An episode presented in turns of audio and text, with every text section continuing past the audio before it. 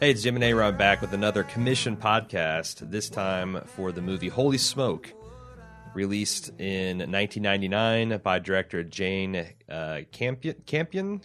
I think so. I think that's how you say Champion? I'm just I'm saying it's champion without the H. All right. Uh, who's also uh, probably most known for the piano. So I've heard. I've never seen it though. N- me either. And also Top of the Lake. Um, it's it stars Kate Winslet, Harvey Keitel, uh, and Pam Grier. And it was commissioned by a woman named M, who is the proprietor and co-host on the No Ship Network. Hmm. And they're a podcasting network. They cover um, Vikings. In fact, anytime anyone asks us, "Hey, have you guys ever done a Viking podcast?" I'm like, "No need." M's got that down on No Ship Network. I I, I fling as many people her way as possible. They also have a uh, Penny Dreadful podcast. I first uh, noticed them when they were doing Spartacus. It looks like they've also started a Twin Peaks uh, retrospective Oh, boy. podcast. Wow. That should be interesting. um, and she's been a stalwart supporter of baldmove.com from the beginning. I can remember one of their Kickstarters, either the Breaking Bad or Walking Dead, when she uh, uh, swung for the fences and went for the phone call level. We had a nice, about an hour long conversation with her about the finer arts of podcasting and television reviewing and had a great time yeah. really thoughtful and she had us do this movie and we watched on Friday and it's it fucked me up, man. I've been thinking about it all weekend and kind of Sure. dreading what to say because this is a movie that kind of demands you to get introspective and personal um, on subjects that I don't think are conducive to being uh, personal and introspective on a podcast that thousands of people are just going to listen to. Are you worried that this is not going to be an entertaining podcast? Is that what you're saying? I no, I'm thinking that like I think it could be a super um super entertaining podcast with the right personal anecdotes uh that I am unwilling to give, you know. oh boy. like Okay. the time where that, I was that held in- requires some prying on my part, by the way. yeah, but the time I was held in sexual slavery I'm going to put you in a dress. I'm going to put lipstick on you, and you're going to divulge all. Yeah, yeah, Trust no. me. Yeah, no. But yeah, um, I had I had a very tender affair with an older man in the Australian outback. But so it's like it's it's so weird. Let's let's talk non spoiler. I want to give people because this is you can see this on Netflix for free if you have a Netflix, and who doesn't at this point? Sure. Uh, holy smoke. Uh, the premise is a young woman, Kate Winslet, goes off to India and is ensnared by this guru. Mhm. Uh, and she Baba.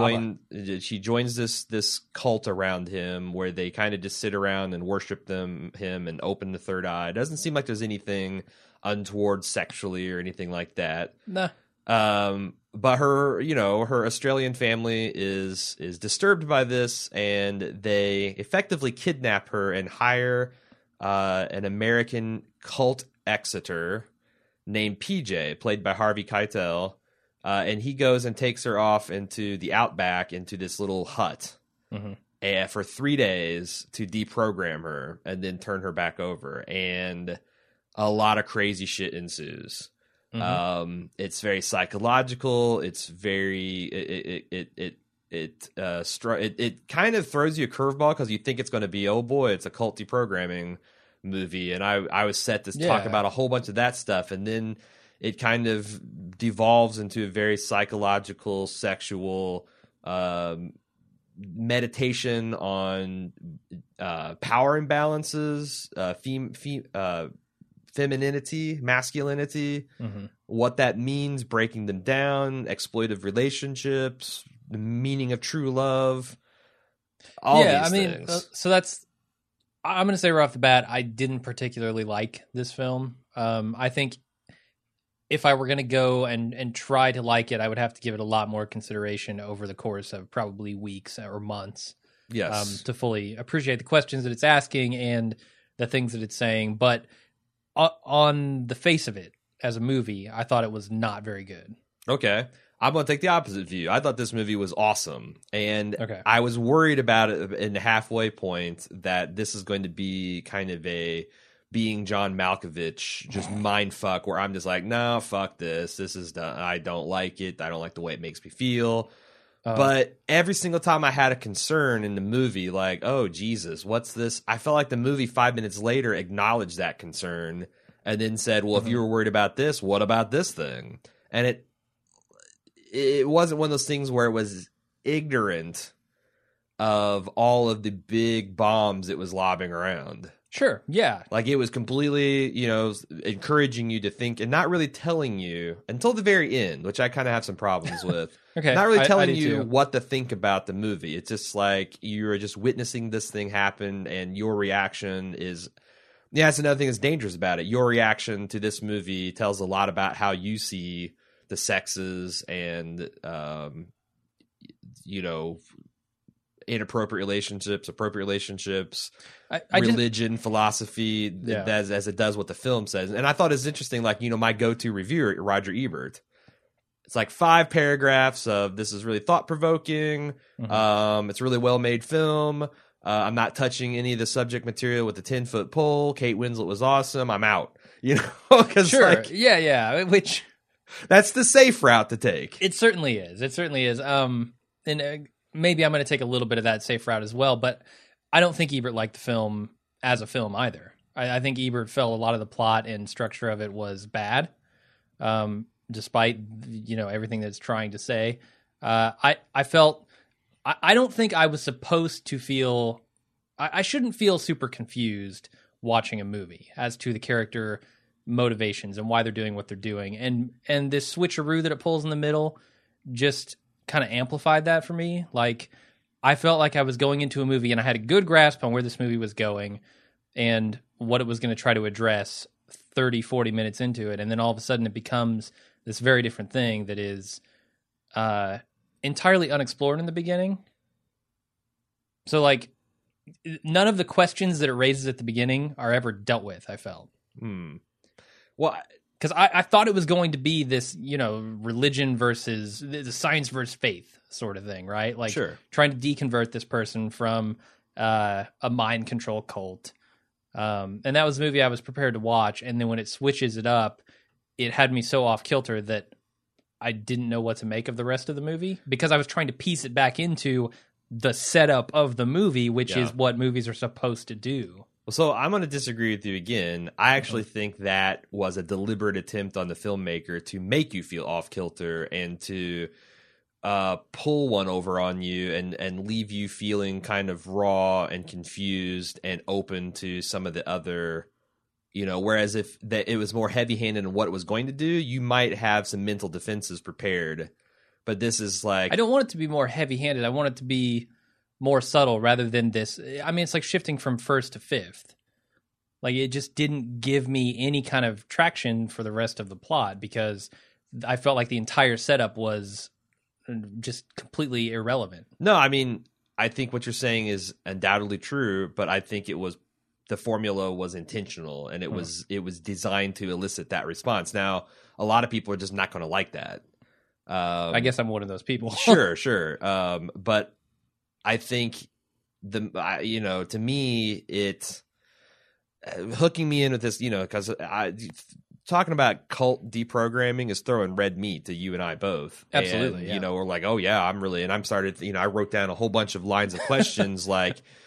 How do I feel about kidnapping a cult member? Mhm. Like, could I kidnap my brother and deprogram him? And what would that look like? That might actually be awesome. What's the legalities? Is this like a gray area? Like, if the police became involved, what would they actually do? And then as things got deeper, and I just, you know, I think that it's almost like the movie decides to abandon those questions as less interesting than the questions that it raises about, you know, male and female relationships and. Uh, and that's That's fine. thing. I wish they would have abandoned them during the script writing process, not in the middle of a movie. But so you don't think it's completely you don't think there's any validity to a filmmaker throwing a curveball to elicit an emotional or mental response from somebody? No, there is. Maybe I'm just overinvested in the idea that I want to see this deprogramming Hmm. as, as a personal point, you know. But yeah, it threw me off, and I, that's not an unpopular opinion either. I was reading a lot of reviews of this movie. It's not well reviewed. It's well, that's like, the thing. Like I felt like the reviews of the movie are out of line with the quality of the movie. Like I think this movie is unmistakably a well-made film. Just I mean, what are you talking about? Visually or I'm talking or- visually. I'm talking about uh, editing. I'm talking about cinematography. I'm talking about the score. I'm talking about the acting and performances, the dialogue. I agree on people all just of those counts. like I it. just don't think. No, I don't think the plot holds to get together well enough to really make a point. All right. Um, I, I agree it is technically well made. Cause, No 'cause argument. I have a like Royal Tenenbaums. I feel the same way about. I don't like that film. Uh, being John Malkovich, I can say the same thing about. I don't like that film Yeah. and what it's trying to do. This is the flip side of that, where I still think it's a great. It's it's a it's a well made film. I just. I- And, I like it. I like what it's what it's trying to sell, what it's trying to do. I don't agree with it all the time. I don't Mhm. think that they care. This movie cares about whether you agree with it. And I think also this movie it does a lot of interesting things to like mix up the metaphors um because I, there's a lot of people are like well this is like a feminist mess a film with a feminist message. I find it very hard to Mhm. reconcile the final act with a being a feminist film. Yeah, yeah. I know. Um, in her her feedback, Em had some stuff to say about that, which I I agree largely with. So I feel like in you know she linked this one reviewer to call it more of a humanist film, which I kind of agree Yeah. with. The only thing that I don't the only thing I don't understand is if you want to examine those issues, why do you put Harvey Keitel, an older man, with Ruth, uh, who played by Kate Winslet, with the young beautiful woman? Because Hmm. you've already got so many imbalances in power. You've got captor versus cap Sure. captive. Yeah. You've got man versus woman. You've Mhm. got then you you throw age and experience versus youth and night night uh, naivete. hmm Like that to me, that was like one power balance that made it kind of a little absurd, and it's way too easy to just be like. I don't care what these people thought about the relationship. I dismiss this as fundamentally exploitative and a a a wrong relationship Yeah, I think, and I I would like if if the cult the programmer was like a Jude Law of that age, okay. you know, Uh, like some- I find it much harder to dismiss that as like you know this is just a fundamentally exploitative and and bad relationship that because uh, that's his thing like. So at the end, after all this, the two characters declare love for each other in a epilogue that I find very shitty. I don't like anything about like the final five minutes of this movie. Yeah, after the one year later. Yeah. Sure. Um where was I going with that, Jim? I don't know. I, I wanted to talk a little bit about you know that power imbalance and as it relates Oh, to her family. let too. me finish that thought real Okay. quick. Um I I, I just find that like you know I, I don't care what they think about the relationship and that they, they declare love for each other. I still come back to this you know it's it's like almost like if a person was raped fell in love with the rapist. Like do i buy that that could happen sometime in the history of humanity or even right now? Sure. Yeah. like stockholm syndrome is a real thing. Mhm. but by having that epilogue the movie's like wanting me to feel good about that i'm like no i'm sorry i can't feel good about that. Yeah, I mean, at the end, they both obviously have a fundamental change in their perception of themselves um, and how they relate to other people. And I think, you know, that's the point that it's trying to make. I, d- I don't know. but i don't know what that is i don't know what he Sure. i don't know I don't what know he why. learned about himself Yeah, and why he learned it. and and also the thing that he learned about himself seemed to be kind of very self-destructive and i don't know what she learned about herself because the whole the, the, the whole be kind thing like what the fuck that broke her down at first i assumed this was just another way of her um because it's like Another the- ruse. it's her another part, way to yeah. regain the upper hand. Like Mhm. literally, this movie is like um, that game you play to determine who goes first in baseball, where you grab a a baseball bat and you just keep putting your hand on top until someone gets to the top, and then that's the person who goes 1st Mhm. That is half of this movie. Is this heart is this PJ and Ruth trying to get the top hand of this relationship, and I thought, and I, that uh, I think it's. Uh, an honest reading could be that yes, she is trying, and in fact, that note that she sent to him after he's got this stable family life, Pa- Pam Grier, and he's got kids, is yet another uh, way to emotionally top him. Like she's not even interested in pursuing. She's got her own thing. She's like, "Hey, look, I love you, but it's from afar." Emphasis on afar, Mhm. and she still got him wrapped around her little finger because he's basically saying, "If you're ever interested, I will leave all of this and come running, and don't tell my wife who I'm." Sp-. You know what I'm saying? I Like, do. That's a that- fairly cynical view of the end of this film, right? But But, I feel like the, the that, that that it's epilogue. unwarranted entirely. I feel like the epilogue is a profoundly cynical take on the film, kind of. really, I thought it was supposed to be affirming of the the changes. Oh, in it's both, supposed to be. both of their lives. But if you can't articulate what those changes were, I mean, she's working in an animal has- hospital. He's he's come to a better understanding of how he's treated women, and he what I get from the ending on his side is he has sincerely felt bad for how he's been treating Pam Grier. I don't know her her character's name. I mean, either. Um, he has apologized to her. She has forgiven him, and they now have a healthy, stable, loving relationship with their new twins. but if you ever are come calling, I will give all this up. P.S. Don't tell my wife. Like that. Okay, does he really feel bad? Does he say that? Does he say I'm, I'm I'll give all this up, or does he say I still love you? Don't tell my wife. it's not in so many words, but he's like, if you're ever, uh, he says something about like, if you're ever interested. I, I took it as if you are ever interested in making that love not be from afar, Hmm. let me know, and I'm forever yours. So to me, and- and- I thought it was a different kind of love that they share. You know, not one that's physical, not one that's you know the X amount of words for love. Um, it's one of those that's more platonic and more basic and kind of understanding of each other. well, each except other. for all the wild animal Earth sex, sure. no, no, no. I'm I'm talking about where they are at the end of this Oh, after okay, they've parted okay. ways and she's doing her thing in India. Uh, that, that's how I took it. I didn't take it as any kind of like I'll leave what I've got here and go with you. It, Well- it felt more just like a true understanding of each other and almost like a thankful thankfulness for helping each other along the road to being a better person. Okay, so I I actually went back and rewatched this thing because I it was really bugging me. But I feel like when he talks about, uh, I just wrote a no- novel and it's essentially about you and I's relationship, and he did describe her as an avenging angel, which I thought was interesting. Mhm. Like, yes, she is here to repay t- on him all the sins that he'd visited on women. Yeah. But he goes as far as to something because she alluded that like I don't know what it was, but that relationship we had was real. And he says, Yes, in fact, it almost killed me. And he says, Yours anytime, parenthetically, don't tell my wife Carol. to me, that hmm. was an open invitation. And I don't see how to read it any other way. Which means like, okay, I've heard all these women and I've now chosen to marry this one and father children with her but I'm still available for you, babe. And that's that's human and it happens and it's kind of honest, but it's also a cynical take on the whole avenging angel aspect because what did he really learn?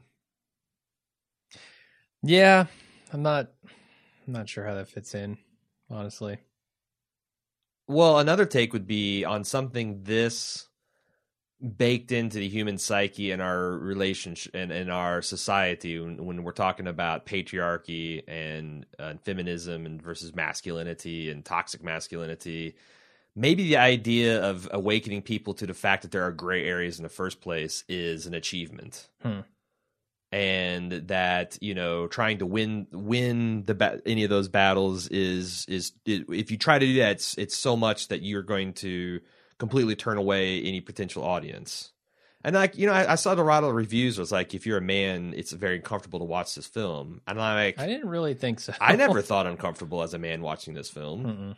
and also like even uh im talks about in terms of harvey keitel being brought low and i guess if if be if okay if being put in a dress and wearing lipstick and and wa- and, and parading around in in in high heels in terms of a very psychosexual intense experience and, and pleasing experience something that he likes this is something to surrender is something he's never experienced and he ex- describes it as pleasurable Mhm. that's not being brought low that's just a kink like I mean, he certainly feels humiliated in the moment. I think.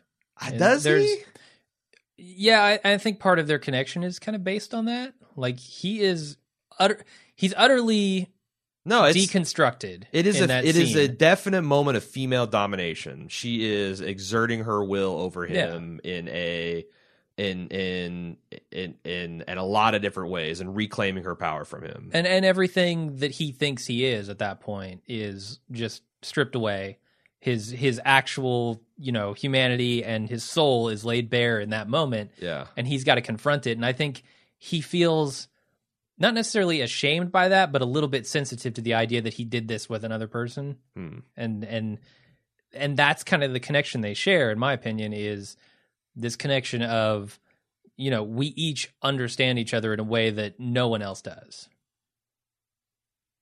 That might be true. That, that's why I go back to the end and say it's not necessarily sexual, but I don't know how that that seems to be an incongruous line at the end. Well, that's the other thing is like I don't think he just uh you know, you compare his relationship to like was it Yvonne or Yvette? Yvette, the the kind of ditzy Oh, her sister? is that her sister, sister in law? I thought it was Ruth's sister, but maybe not. Um, you'd have to watch a couple more times to get all the family dynamics because her family, They're Australian. it- yeah, and, and also like it's kind of tropey in in this way that like the you know everything in Australia is so fucking crazy. Um, but I I thought it was kind of funny and interesting. But yeah, the family dynamics. You know, she's got a brother who's gay, who has a boyfriend or perhaps husband. Mhm. And then I thought it was, you know, the guy that looks, looks just like Jason from Stackhouse from True the True Blood is I thought was a real brother, and Yvette or Yvonne was her her sister in law. I'm pretty sure he's a, her real brother. Okay, well then they're having sex. There's no way they're both her sister. Okay.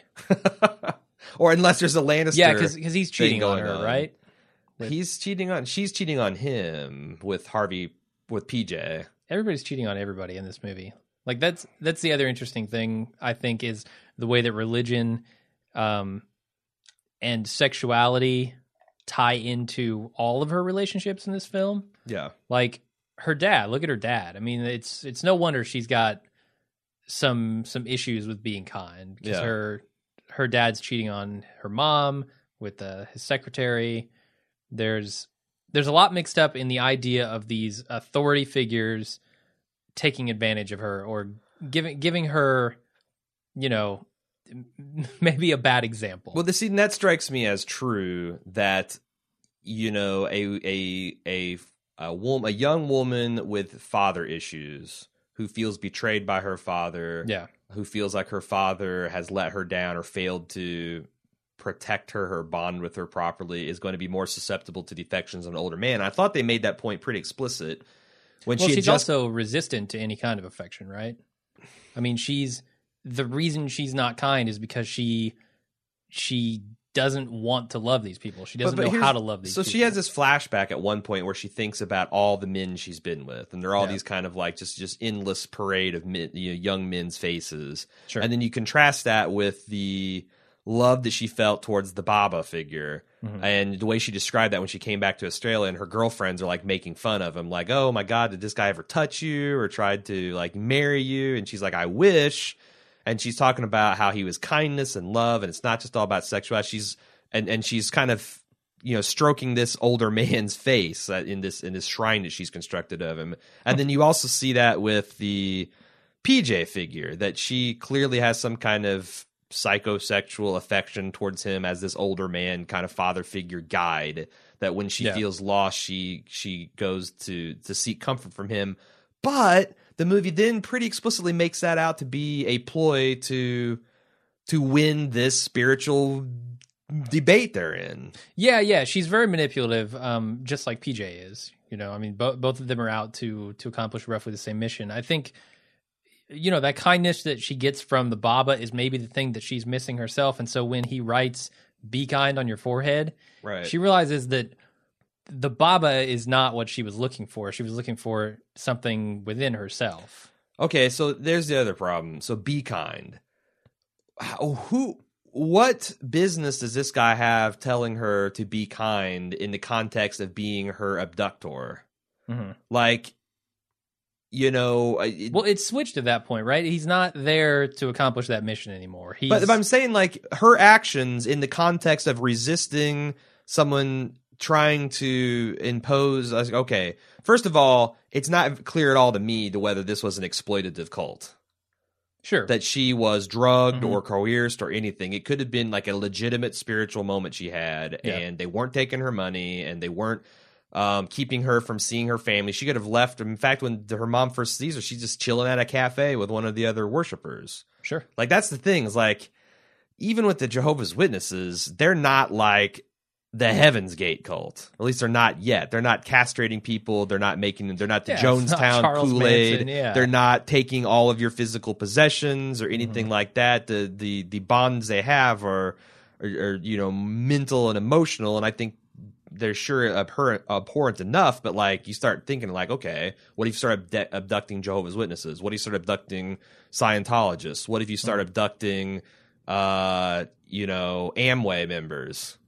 like, where do you draw the line I when that's it why- comes to cults? That's I don't know. The the movie's not about that, right? Like that, that's why I say it was very confusing because But it that- sets but- it up to be one kind of movie and then it switches in the but that's my point. By being kind of ambiguous about what how really destructive this cult is, the justification of kidnapping and kind of deprogramming this woman is shaky.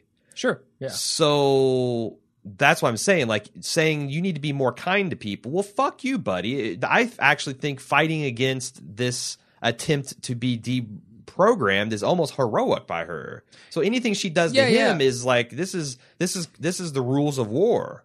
Like I'm with you, but at that point, it's not about deprogramming her anymore. It's about winning this battle because you've got this man who wants to be in control of the situation, this woman who refuses to let him, and they they're butting heads on a personal level. It has nothing to do with the cult or anything like that anymore. At the point where he writes "Be kind" and he's sitting in a dress and like that's nothing to do with the But cult. I felt that was very self-serving because she's being unkind to an older man who has taken advantage of her.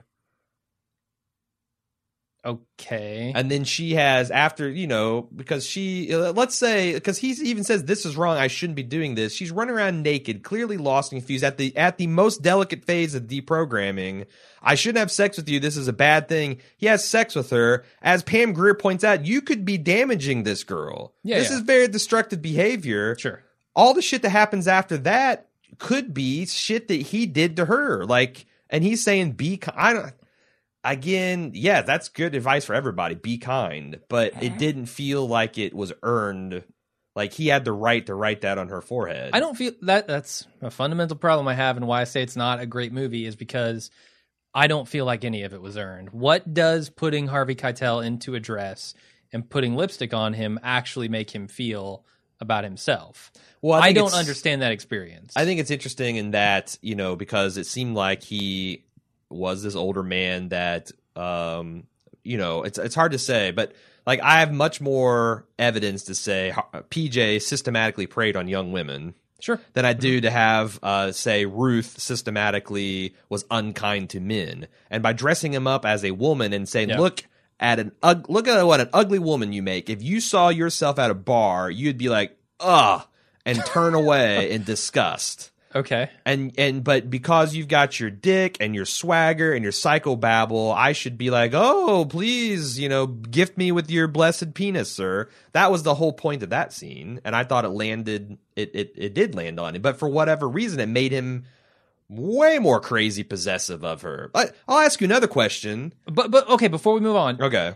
It is a problem that we don't see enough of Kate Winslet's backstory, of Ruth's Yes, backstory, right? that that brief. we don't scene- understand her relationship with men, and I think that's a problem. I think that brief scene of her going and doing a mental inventory of all the men that she's been intimate with Yeah. was supposed to allude to the fact that, like, okay, well, maybe I haven't made the great, dist- but but it only alludes on the And you're talking a five second scene, yeah yeah it's it's a tiny part of like. PJ's breathing exercise with the vet or whatever is a much more like pre- ex- clear cut example of predatory behavior.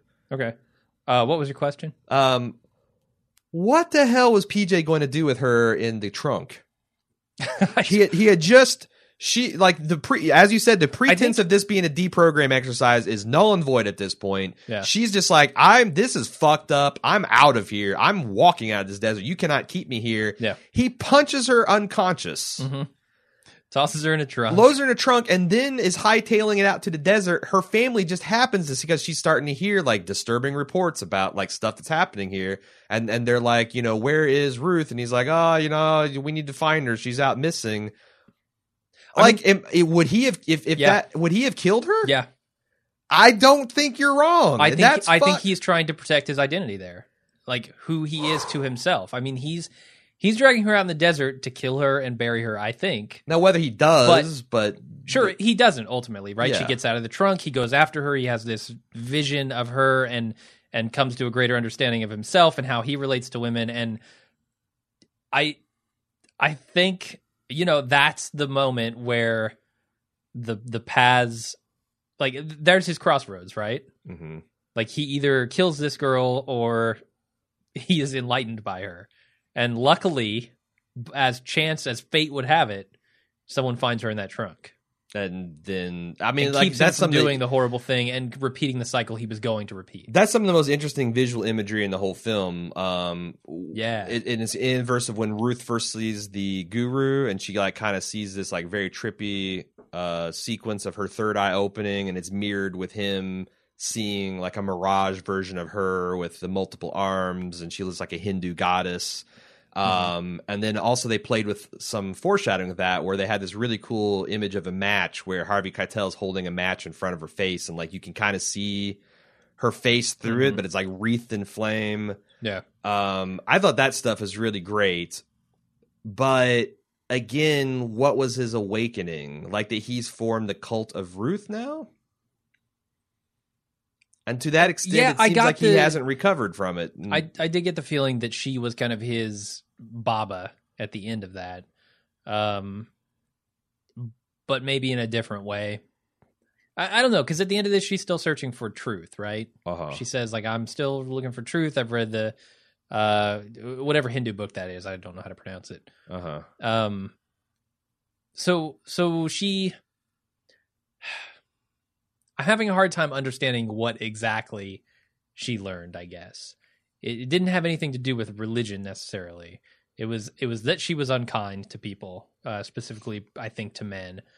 Um Well, it- but but she's still looking for some kind of truth. What I don't know what that's about. Here's another thing I'd like to talk to you about. Hmm. Is PJ a reliable narrator? He passes off a lot of things as fact. Like I've I've deprogrammed 193 people with a such such and such recidivism rate. But he also says I've this has never happened to me before. Let's say that 60 of these cult things are young women. I would suggest the percentage is higher, like 50-50, okay? this PJ, do you buy that he's never taken sexual advantage of any of these women before? I don't. No. Uh, when he tells the story of Singh, his little experience with a Hindu holy man, and he is kind of sort of molested but then rejected by the man, is that true? Because if some of if if some of these things are true, it's a little bit more sympathetic that he himself is vulnerable to this kind of psychological hacking and I don't think she did it intentionally, but she unlocked something that he can't really be held responsible for. I mean, I want to take everything at face value here because if you really want to confuse this really complicated, Yeah. really heady movie, throw in a fucking unreliable narrator. Sure. But I think they did. That sounds like a terrible idea. I, I don't think it's a terrible idea. Uh, I don't know. What else you want to talk about? Because there's a lot of stuff that M has to talk about. Um, but I also I- wrote down a whole bunch of things I thought were just humorous about the movie. That, Okay. but and then I got halfway through and I'm like, well, fuck all this stuff. But like, I got it. Maybe M will enjoy it. I don't know. you know Uh, the the town that her parents live in called I, I think it's Sansuchi, Sansuki. I'm not sure how to say it, but it means carefree. ah, no I worries. did not know that. It's Hakuna Hakuna Matata, essentially. Um. So anyway, uh, want to talk about the washboard roads that are Oh, yeah. one of the signature moments uh, or signature parts of the Australian outback. Now, yeah. I love Beaver Island. It's this island in the middle of Lake Michigan, and it, uh, half of the more than half of the roads, ninety percent of the roads are completely unpaved, and they get this kind of washboard thing. Like there's a Mm. science behind it. Like your your your car's wheel hits a bump initially, and then the pogoing effect of your suspension eventually over time, because that's like kind of like everyone drives about the same speed and has roughly the same kind of suspension and the same uh, you know size tire. That that eventually makes standing waves in the road that become deeper and deeper until you've got Hmm. this washboard surface. Now, Yeah. the Beaver Islanders fucking grate that shit once a year to keep that from happening. but it just seems like in the Outback, that's what you do. If you're driving a car in the what is the estimated time of death of any electronics in a car? Like, there's not solder and wiring harnesses alive that can stand up to that kind of vibration. It's just omnipresent. I mean, I've seen multiple episodes of Top Gear where they've gone to places like the Serengeti, places like the Outback.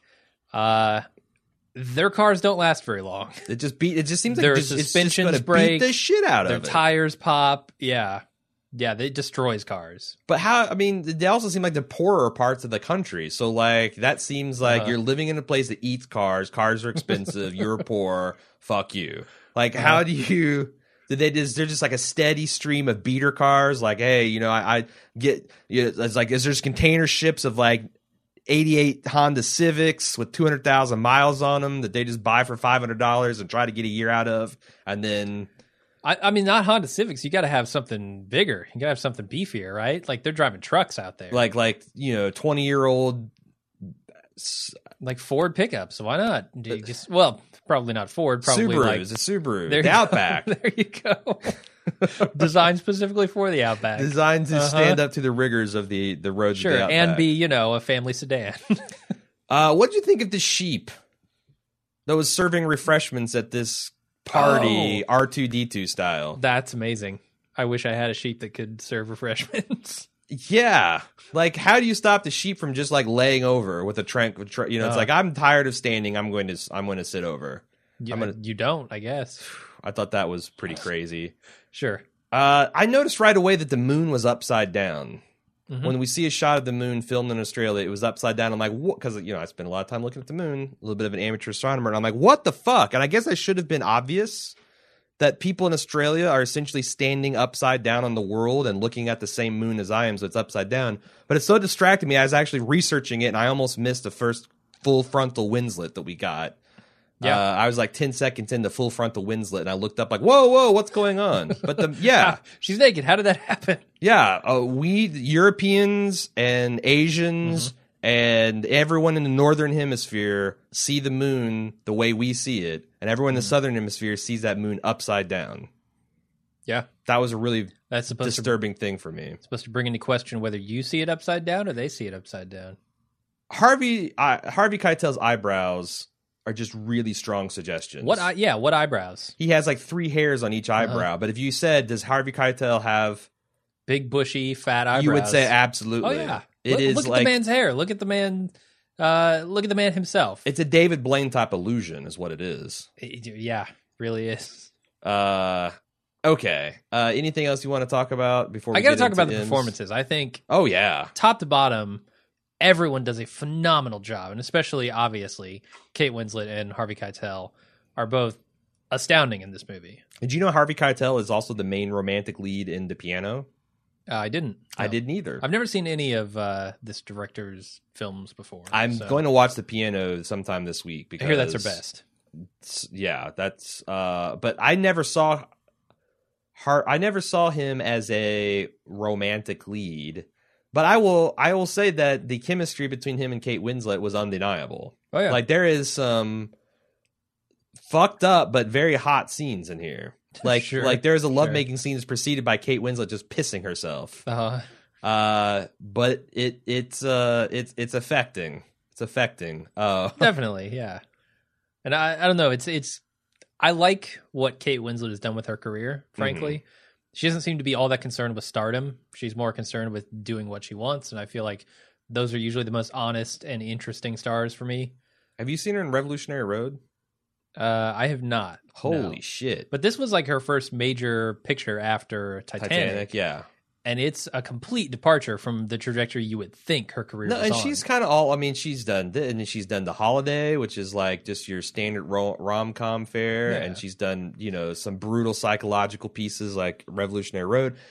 I think she's. I'm a huge Kate Winslet fan. I think she's Yeah. awesome in every sense of the word. And it, I remember seeing her as like a guest appearance on the extras. It's- or yeah, extras that Ricky Gervais show. yeah, it's very rare. Like it usually when I hear about actors and actresses doing a brave performance, I like fucking roll my eyes so hard. But her and Harvey both, I thought, did brave performances. Yeah, like you know because mo- i'm mostly associating Harvey with like these tough guy Hollywood roles. The wolf. And I'm not saying like you know I that's that's an interesting thing about society that we judge men that would wear a dress in this circumstances as unmanly, even why he's Hmm. he's nailing one of those you know extremely beautiful young woman. Like he's like that's that's some faggy stuff that he's doing. Like that's an unfortunate part but he's living he's an actor living in this world in 1999 getting naked and wearing dresses and putting lipstick and hair berets as a as a as a point to you know as a way to make a point about society. I actually think after seeing this, I'm way more interested in him as a person and, a, and an actor. sure. Yeah, it's not his typical role Yeah, for sure. like Um, Ar- Arnold it starts off doesn't as do it, that though. shit. It- Dwayne Johnson doesn't do that shit. That's very true. Yeah. Something I actually disagree with, and this might be my personal baggage, because the first thing that impacts me character wise is the stalwart love of Ruth's mother. This allows her to go nab her daughter from India despite her extreme discomfort while in that country. It is impressive. Hmm. It's interesting because Ruth's mother then accompanies her later into her sojourns in India. So I do feel like that the movie wants me to believe that there is a love for her, but I I saw this as more she is not conforming to what we view in in this family as success or a life path and it reflects poorly on us and yes we're concerned with her but it's almost a selfish thing to go in and get her because people yeah, are, I can understand why you peop- feel that way. yeah you know because again that's the baggage i bring with my own relationship with my but you also like if you want to maybe try to understand her mother a little bit i'm sure she's done everything she can for this daughter. Um she doesn't she doesn't understand why she's doing what she's doing and that prompts her to bring in you know an outside party who might understand it better. And in the end i feel like the movie is telling us that ruth did have a problem that was solved somewhere along the course of this movie and that repaired the relationship between her and her mother. Now maybe it was also you know her father coming out as a cheater or, or Sure. being being outed as a cheater, not coming Sure. out with it. Um a- and, that kind of brought them together like oh yeah I understand kind of my daughter better and my daughter understands me better and now we're we're together but I, I do feel a little bit for the mother not knowing what to do for her daughter yeah there's a little bit of that in there too but I, I get your perspective on it that yeah makes total sense as well. i mean Just because someone is going to India and joining cult and you don't understand it doesn't Mhm. necessarily make it a bad thing. So he then she then says when the deprogramming process begins, I found that both of their arguments are weak. Now, I don't know what you think about this, but I and and here again my bias is I love it when you have two intellectually interesting characters spouting scripture and philosophy and Mhm. you know competing notions to each other and kind of like you scored it like a boxing round. I I kind of ate that stuff up. Yeah, I guess what I don't like are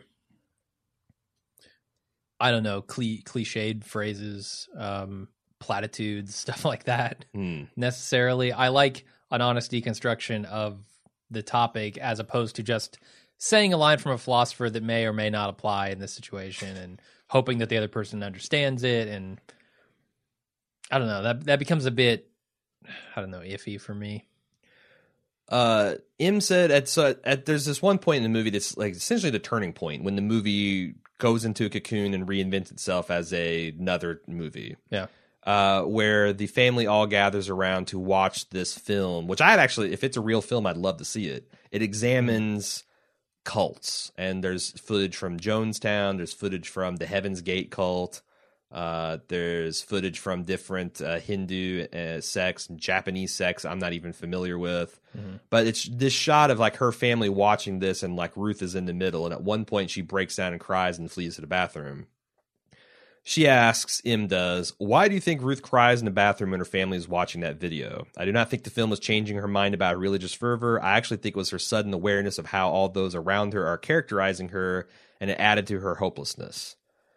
I did not okay. get that on initial watch, but I think that's extremely perceptive. Yeah, yeah. I thought it was just her like, oh my god, what have I done? I could have, you know, just as easily fallen in uh to this other I could have been taken advantage of in a way that would have been awful. That's how I thought of it when I first was watching the film. But There's another idea in that scene too, which is Harvey Keitel grabbing her sister-in-law's ass, you know, after they just did the deed the previous night. Ah, he got a blowjob yes. from her. Yes. Why he's on the why he's fucking on the clock. He is filling up feeling up her sister sister in law. Yeah, and she sees that, and then I don't know if that prompts her to head to the bathroom for her breakdown, or if that is just part of the the general feeling she has here. Do you think she was starting to kind of fall for him in this father figure kind of way, and then him being exposed as this, Hmm. you know, uh, very imperfect man, uh, taking advantage of this woman that she's got to know. I mean, she's got to know that this girl is just desperate and has all kinds of like self-loathing and and personal issues with her husband Yeah. that she sees it as kind of like a disappointment and also as like a aha this is how i'm going to this is what i'm going to use to break him down. Hmm. Is she is she starting to believe him in that moment? well That's a that's a fair question i felt like the I'm- first day of deprogramming went pretty well. Like i felt yeah, like he had all the right answers, textbooks. and textbooked. Also, do you think that part of Hmm. this deprogramming process, the the hmm, one of the things that one of the theories I had working through uh, the movie was he says up front, like I've got to have somebody here because this is going to get intense psychologically, and if if we're here alone, like I need somebody Mm-hmm. that the I need to pull her parachute, but I need someone to pull my parachute too if if Pam Grier or one of his other assistants had been with him, clearly none of this would have ever happened. Yeah. So maybe he was being honest that he's never taken sexual advantage of any of his other female.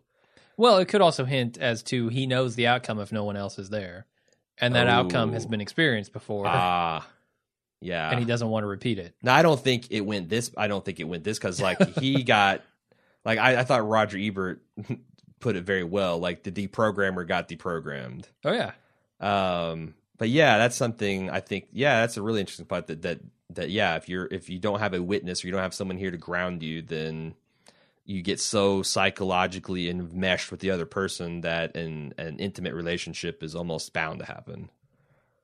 Hmm. Uh, she also talks about the you know the scene where uh, they go to this gay this Jolly Rancher cowboy party, this drug fueled homoerotic party in the middle of the outback, I guess. is that what Uh, it was? I thought it was.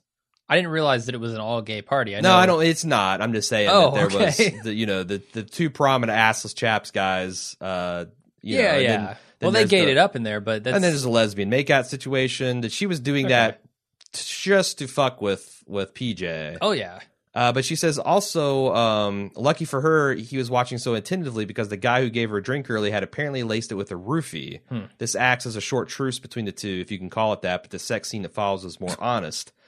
I didn't get that. I didn't. I, I missed thought- it completely. I thought that she had just gotten really shit faced, hammered, drunk, and was let. Um, and these guys were taking advantage of her sans drugs. I mean, it's it's just as bad, sure, but you know, Yeah. getting the, I guess that PJ saved her from being roofied. Mhm.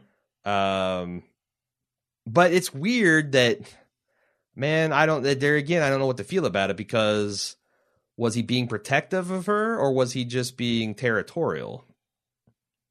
Because he wanted to Uh, fuck her. yeah. In that moment, I don't know that it matters. Like he did a Yeah. good thing regardless, but you're right. The, the good thing for the motivation, wrong reasons. yeah, the motivation there may not be pure, and it probably wasn't, given what happens right afterward. It's also hard for me to parse the sex scene that follows is more honest. Um, I think she got more out of it because she's like essentially training him to be the kind of lover that she that she wants.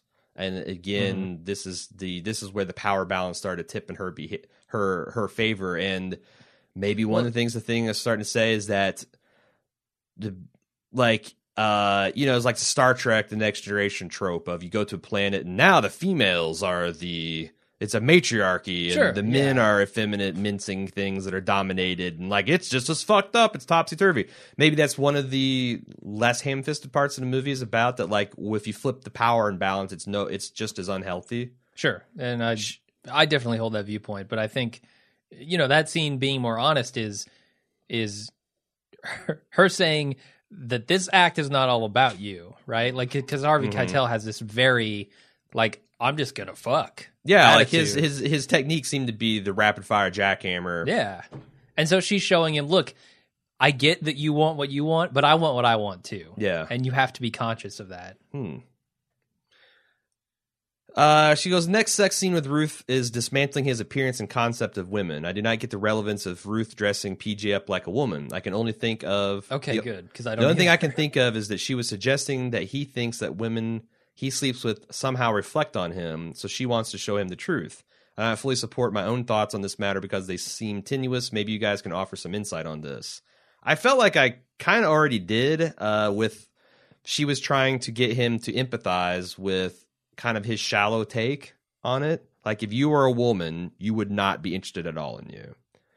And also, Yeah, but why does that? Why does that connect him more deeply to his masculinity and what's I don't know that his warped sense of masculinity? Why? So let me ask you this: um, What would this movie be like if you had, I don't know, what's that fucker from the Twilight, Robert Pattinson? uh, yeah, I think that's. What if he was a young man who was ensnared by some kind of cult in India, and you had like a Helen Mirren Okay, as his exit counselor, and they or a, uh Meryl Streep or whomever, you know, what would it be like? that's interesting because the dynamic would definitely be different. The only thing you've changed is the sex. It's still you've got the Yeah. older experience versus naive, naivete. You've still got the abductor, abductee. I mean, you've been changed some of the inherent power imbalance there. I mean, it's much harder for Helen Mirren to stop Robert Pattinson, although he's not the biggest guy in the world, from from leaving this place. oh, I chose right? him for a reason. Okay, yeah, I figured. Uh, Like, like if you say uh, the dude that plays Thor. Yeah, it doesn't th- work. Helen Mirren's not going to stop him from doing anything. No, no, no, no, no. Uh, but yeah, I, I think that does. It's an interesting mirror. I just don't see that in the reflection of Harvey Keitel dressed as a woman. and then like what? I, I don't. I don't see where that connects psychically in his mind. and also, I don't. I don't know what the point. Like, I. It is interesting, and I don't understand why, but it is a fact that older women are not a sexual commodity in the same way that older men are.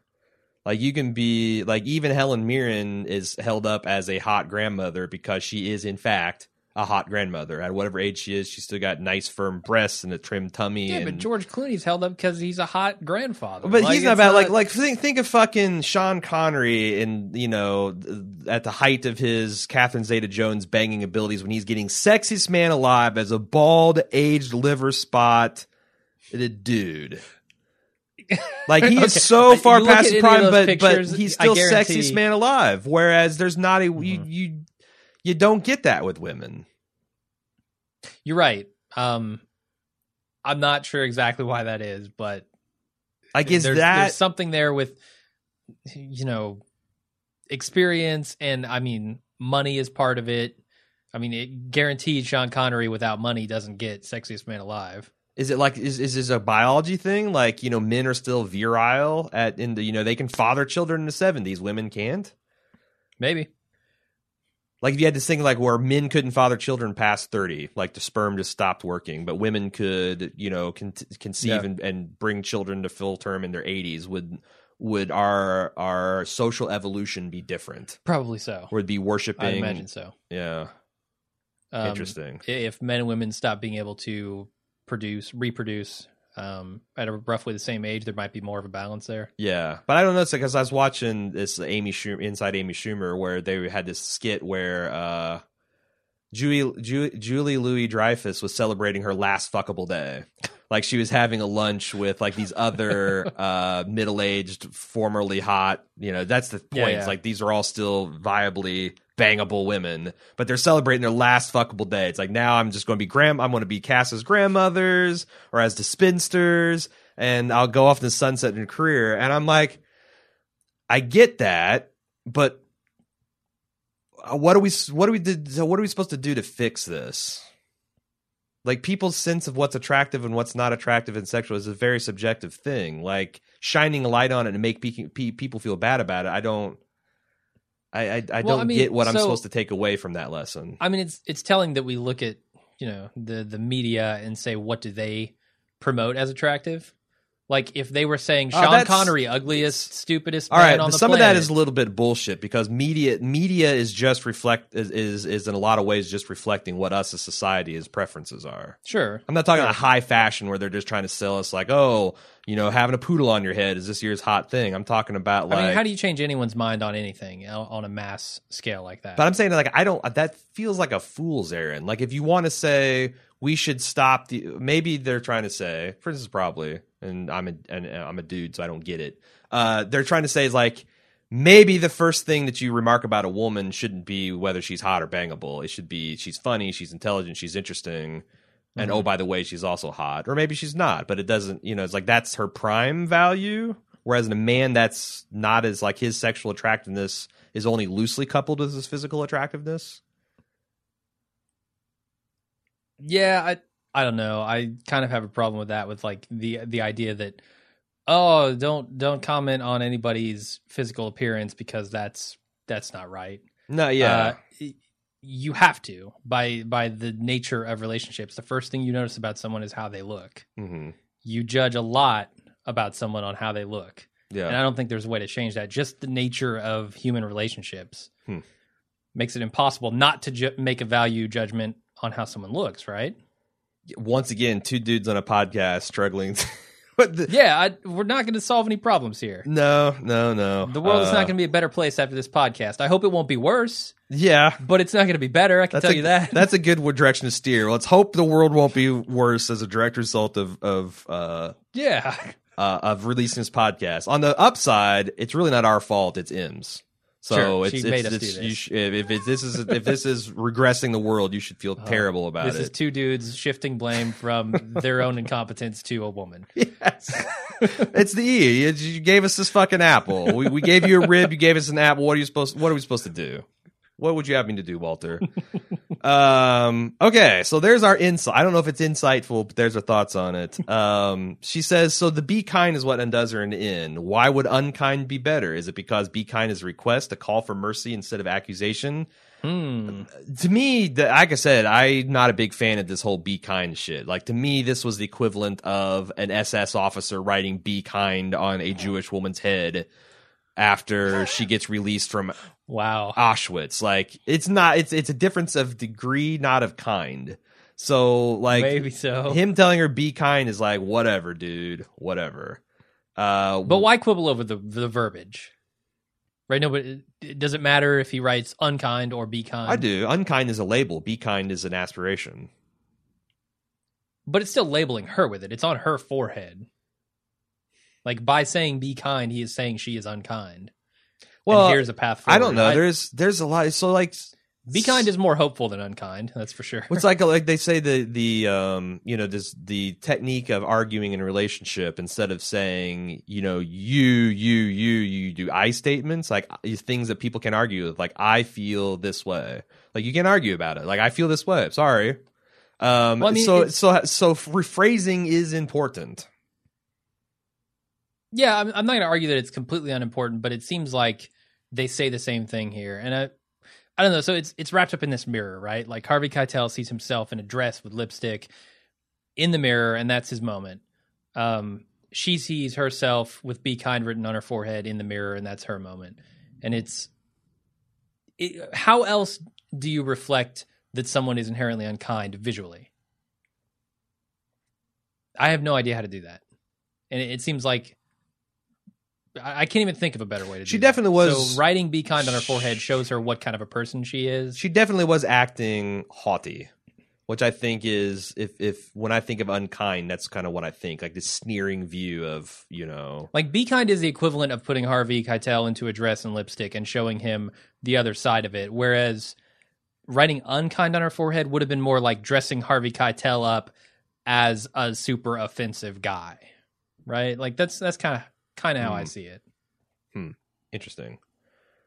Uh, but then he also said she hates men and like a whole bunch of other stuff that I uh, that I don't think is unsubstantiated. Period. That's why I guess I have a problem with him labeling her as anything because all the stuff that he said seems as a reaction to him making her that that she made him feel old and undesirable.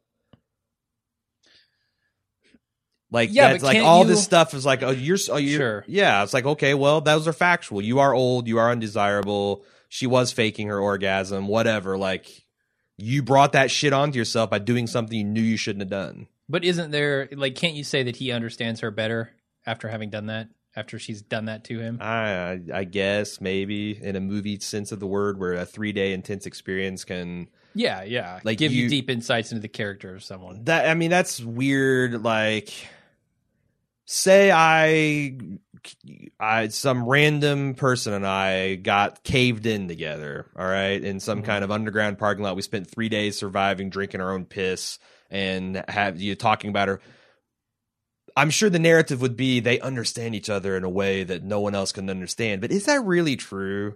You you understand intimately how I will behave in a life or death weird ass circumstance, but that doesn't really say anything today about everyday Aaron. No, but it gets to core parts of your character, I think. Hmm. more more efficiently than in everyday interactions do. And I think I don't know, it, it seems to me a little bit like you're dismissing because of this power imbalance, you're completely dismissing any insight that he might have into her. No, uh, yeah, I I, guess don't that's true. I don't feel like that's totally but I. I also like I feel like there's a lot this romanticizing that people in highly stressful purpose that's when the real person comes out i really like are we elevating the animal parts of our like the what what point is someone being able to reason and sit back and uh, is that less authentic them than when the, you get the animal part of their brains involved? Yeah. like i feel like we put that same things like you know people love when celebrities get involved in a sex scandal. Oh look it's so it's such a so, have you been in a situation where you literally have women and money and sycophants throwing themselves at you day in and day out, and you've never been told you're wrong for like the last decade or maybe since childhood? Like they're a bad person because they've been warped. You know, it's like you put I you put water into an ice cube uh, tray and you put it in the, the freezer, and out comes a box. Why you couldn't you be a star? Why isn't a circle a fucking cube? Really? Like, come on. There's there's Yeah. no no, cons- no no no consideration given to what kind of pressures force people into situations, and that's why I'm like, I don't know, like judging someone in a moment of extreme insanity or or or distress seems like a and saying that's the authentic person always has kind of rankled me. Yeah, I mean, maybe you get away with it a little bit more with stuff like courage or cowardice. Um, I, I feel like I don't know. Maybe this is just a perception I have because of media. But when you're talking about, oh, like we're going to war or we're stuck in this traumatic situation where we're battling against an enemy for life or death, uh, does this person crumble under that and devolve into a thumb sucking, Yeah, okay. uh, just corner sitting, shifting idiot, or Right. do they step up and do what it takes to survive? I, th- I think there's a little bit in that, but you're right. That's a super extreme circumstance. And you're talking about only gets to the core of one aspect of that person. You're talking about a word courage, which literally means like you know that that is kind of like the measuring stick where you're talking. If you're talking about the real authentic yeah. person, like your courage on the battlefield or facing a great white shark or running into a burning building, and I think there's an argument to be made that that it's it's more important how you act when you're not under those extreme circumstances. yeah, Like in everyday life, how do you treat people? right. I mean, like act? let's say like because I've seen this a lot. Like real motherfuckers Mhm. have a lot of battlefield courage. Sure. but you know they might kick a homeless man on the street. So that's not courageous. So i i don't know. We probably talked enough about that. Um she says have you ever she also says have you ever seen harvey keitel brought so low? We talked about this a little bit. God damn lying in the sun baked dirt on his out uh in the outback in a dress no less. Ruth has fully formed in his mind as a religious deity. What do you Mhm. guys make of this? Well, I love that visual. Um, I, yeah, I, I think it's it's interesting. I like why I say I need like weeks or months to parse this thing is because I feel like there's a lot more wrapped up in this religion, um, th- this religious cult, and the change that they have personally, Mhm, um, especially on Harvey Keitel's part. Like she she becomes this religious figure to him mhm. like his Baba, um, to show him some truth about himself, and I think that's what that image is reflecting. That he finally understands, and it's it's because of her that he finally understands more about himself. Hmm. Um, and that's just a visual representation. But I'm I'm not sure if there's more there or not. Yeah, and I don't. I'm not. I'm less comfortable saying he's brought low because of the physicality of the performance, and more that he just punched a woman, he abducted her again, and perhaps is going to that back to to bury her rather than Yeah. deal with his personal flaws. Like that is a more. I think is a more apt term to talk about being brought low than the fact that he's wearing a dress and lipstick and Sure, yeah. and is muling in the ground about this I'm, woman. I'm with you there. Um, she also says, after all this, she runs from her creation, this emasculated man. Is it isn't it interesting that she hates herself for achieving what she intended? Why? Was she afraid of loving a man brought so low because she would uh, rather love one exalted into unreality like her religious leader from India? You could say the same thing about Hmm. him. That's that's a really interesting question. He has this kind of facile relationship with Pam Grier that is solidified by the end of the movie, but he clearly would rather prefer to have this almost religious experience with Ruth. Like, yeah, why do they part ways at the end of this? That's a really good question. Because it's fucked up. I mean, that's a. I don't feel like that's a sustainable relationship. Maybe not. I mean, maybe they require some distance from each other. Like, th- I think it's interesting that the movie poster of this is like a National Enquirer style sex scandal, like, s- cult, you know, kidnapping, and yeah, I haven't seen that. And I'm like, so it's like, is that part of like, uh, when does the fucking movie end? Does the movie end at the credits, or is that movie now part of the ethos and that this was a Hmm. national scandal where I don't know, like, who's that girl that got? It's like, Jesus, man. Uh, like Elizabeth Smart, that little blonde girl that got abducted by that crazy cult dude, and for years and years, and they found her. Like, I, I'm, I'm Hmm. butchering all the details, but like, what- it's like like asking why did that relationship end? And would it be interesting if ten years from now she looked at that dude and they had a torrid love affair? Like, ah, this it's asking so many. It's so That's hard to gross, separate the romanticism of this movie with the core kind of grossness about so many of the Yeah. imbalances and exploitative natures natures of the relationship. Uh, she continues. Uh, Ruth and Inn offers him mercy when she com- comforts him in the back of the truck. Apparently, the name Ruth means mercy. I actually looked it up because that didn't ring true f- to me. Um, and I've been a bit of a Bible scholar myself. The meaning of Ruth is a companion or a friend or vision of beauty in Hebrew. Um, so sh- I, I read that as her being kind. right. You know, like despite yeah, this guy's a motherfucker and he's put me through all this shit, but he's right also on some level, and I'm gonna be kind to him. Uh, she says one of the reviewers I felt read felt that the film would be better if it ended with the two in the back of the truck. I agree with that, except how I uh, I like how PJ still wonders aloud to Ruth that after all that you still love me. The reason I like that is because he fell to some humiliating depths, and what a peace, or what peace it must be to have done that in front of someone and have them still love you. Maybe this idea is the point of the movie: forget religion, forget your ego, but instead forgive and love each other. It's a nice sentiment, and I like it. What do you guys think? I want to talk about this in two parts. First, the end of the movie structurally. Okay. Do you like the epilogue? Um, as someone who was mostly confused after a single viewing of this movie, uh, I felt like it helped me anchor a lot of the things that it was trying to say. Uh, as a think piece where you can reflect on it for a long time without having to, you know, do a podcast about it in a few days. Um, I think it works better without that prologue. I think it'd be a more interesting podcast if we didn't have that prologue. Maybe so, but it, it couldn't be a podcast that I would do three days after seeing it. I'll even go you one better, M.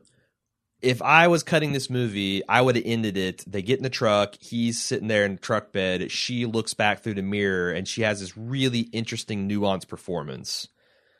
Her face, like her beholding him, and you don't even see him. You just see her reaction to him looking, her looking at him like that. I would have cut the credits right there.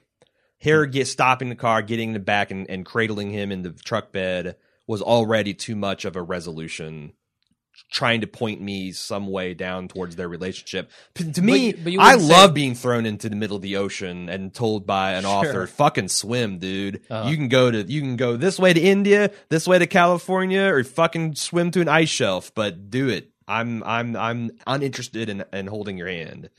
Okay. And I thought that I don't know. I, I feel like I'd have been less troubled by a lot of the relationships in the film if it was more ambiguous. Um, I don't I don't totally disagree with you there. Would you say the same about Harvey Keitel seeing her as uh, some sort of god? No, I like that. You do okay because that's that's the moment for him, right? Uh huh. Like those are kind of two parallel moments for those characters. I mean, you could have faded to black, but then that would have changed the movie to be almost entirely about him. Whereas, Sure, having yeah. I think they needed that truck ride definitely. yeah, I feel like that gave her side of like Uh-huh. that was his side of their experience. The truck was her side of the but his side is so concrete, right? In seeing her her in this visage. But also, what does that mean? Does is that is is she the unrealistic standard that he can never attain because there's no way to like how do you have a normal relationship after that? You know, because how's it ever going to be as intense or interesting and and you know like I guess I I don't go that direction. I go uh he's I go the direction of like truth and insight and uh she is the deliverer of that truth. What's I I don't know. It's interesting because I've heard people like I've heard yeah I've seen this. I actually I haven't heard people talk about this um, because it's rare to have this kind of brutal honesty in one's personal relationships. But you see this in television and people alluding to, and I've I've read like articles online where pe- people like the person that I'm with in a long term relationship is not the most sexually fulfilling relationship I've ever had but it's emotionally fulfilling and they're good they're stable and they make me feel good about myself et cetera et cetera et cetera. Mhm. i don't know that i could do that man. Like i feel like i don't i don't know that i could be in a like i i don't know that i could say this person is the one. I'm never going to stray. I'm going i'm i'm never going to be with another person if it wasn't like the most physically fulfilling relationship i've had either. I guess I, I, I don't know if you're if you're coming from that perspective, um, the one you talked about earlier. I guess it's the average of fulfillment. Like, what are the different ways in which I'm fulfilled? What is the highest average? Okay, Yeah. this person is the most overall fulfilling for me. Well, uh, and that's the thing is like I'm not saying that like I I put sex as a primacy. Like to me, it's like I've got to have everything, or I'll, I'll just keep looking. Okay, you're you're unwilling to settle for anything less than I absolute perfection. I've done that, and I saw Okay. where settling leads long term. And I almost whenever I hear someone say that, I'm thinking, oh shit. You're some crazy weekend in Cancun, or some European backtrack tr- backpacking trip, or some work conference away from fucking up. Because unless you just kind of know in your bones, like this, it ain't get. It's not getting any better, and if it does, like, there's no way for me to evaluate a relationship in the terms of it gets better you know, that I would actually try rolling the dice and risking something. Like to me, that's what a lasting relationship's built on. That like I just can't do any better. I'm not interested in trying. Um, and then if I don't have that, like I said, I'll just I'll fucking I'll just be alone or or continue looking. while I mostly agree with you, um, that is also a fairly pessimistic view on relationships. like, Is it? I think it's romantic. really? Like, I'm gonna keep looking till I find absolute perfection. No, not perfection. Just as good as it is, like as as uh, to when you gotten the best. Like stick with that, and then if like it fucks How, up and how, goes how do you know that it's goes pear shaped, How do you because I've never ex- I've never out there? experienced something better. Well, then your first should be your best and last, right? That's the ideal. I Like mean, no, by honestly, definition, like I feel I've known like high school better. sweethearts that marry each other and they stay and that's they're the only experience they've ever had and they seem like fantastically happy. That's fine, but what I'm saying is until you have another experience, the one that you've had is by definition your best. And well, you're saying therefore should be your greener. last, That's right? grass grass is greener. I'm saying like if you've had an experience that's better, like you know if I've had I've I've had a really oh, good I, okay. All right. like I've had a really well cooked steak, so I'm not going to go back to Ponderosa and think this is like I'm not going to go back and like, hey, Ponderosa, you know what? Ponderosa is good enough. It's good enough. But what if what if you st- so what if you take that philosophy right off the bat and say this steak is excellent. It's a Ponderosa steak. It's fan fucking tastic. Best I've ever had. But it's the only one you've ever had. How would you know? Well, would- I mean, in form of a long term So, relation, a so you're monogamous saying relationship. there has to be a period in which you go out and you sample I think so. and then you say, okay, here now I have something to compare against. right. Let me go into this and compare it against the best of what I've experienced. Right. But I've heard like from men and women both, like they've had this like, you know, psycho experience where they just crazy good sex, but the whatever the other relationship is so unstable and now they're like just settling for and I'm like, man, it's always kind of fundamentally sad. Like what would their partner think if they knew that? Like I'm not as attracted to you as I Sure. was this other person for I don't know, maybe maybe I am revealing myself to be shallow. but like I said, I've I just I think settling is a is a long term bad. I would I'd rather die alone than be with someone that I'm not fully content with because I've had better.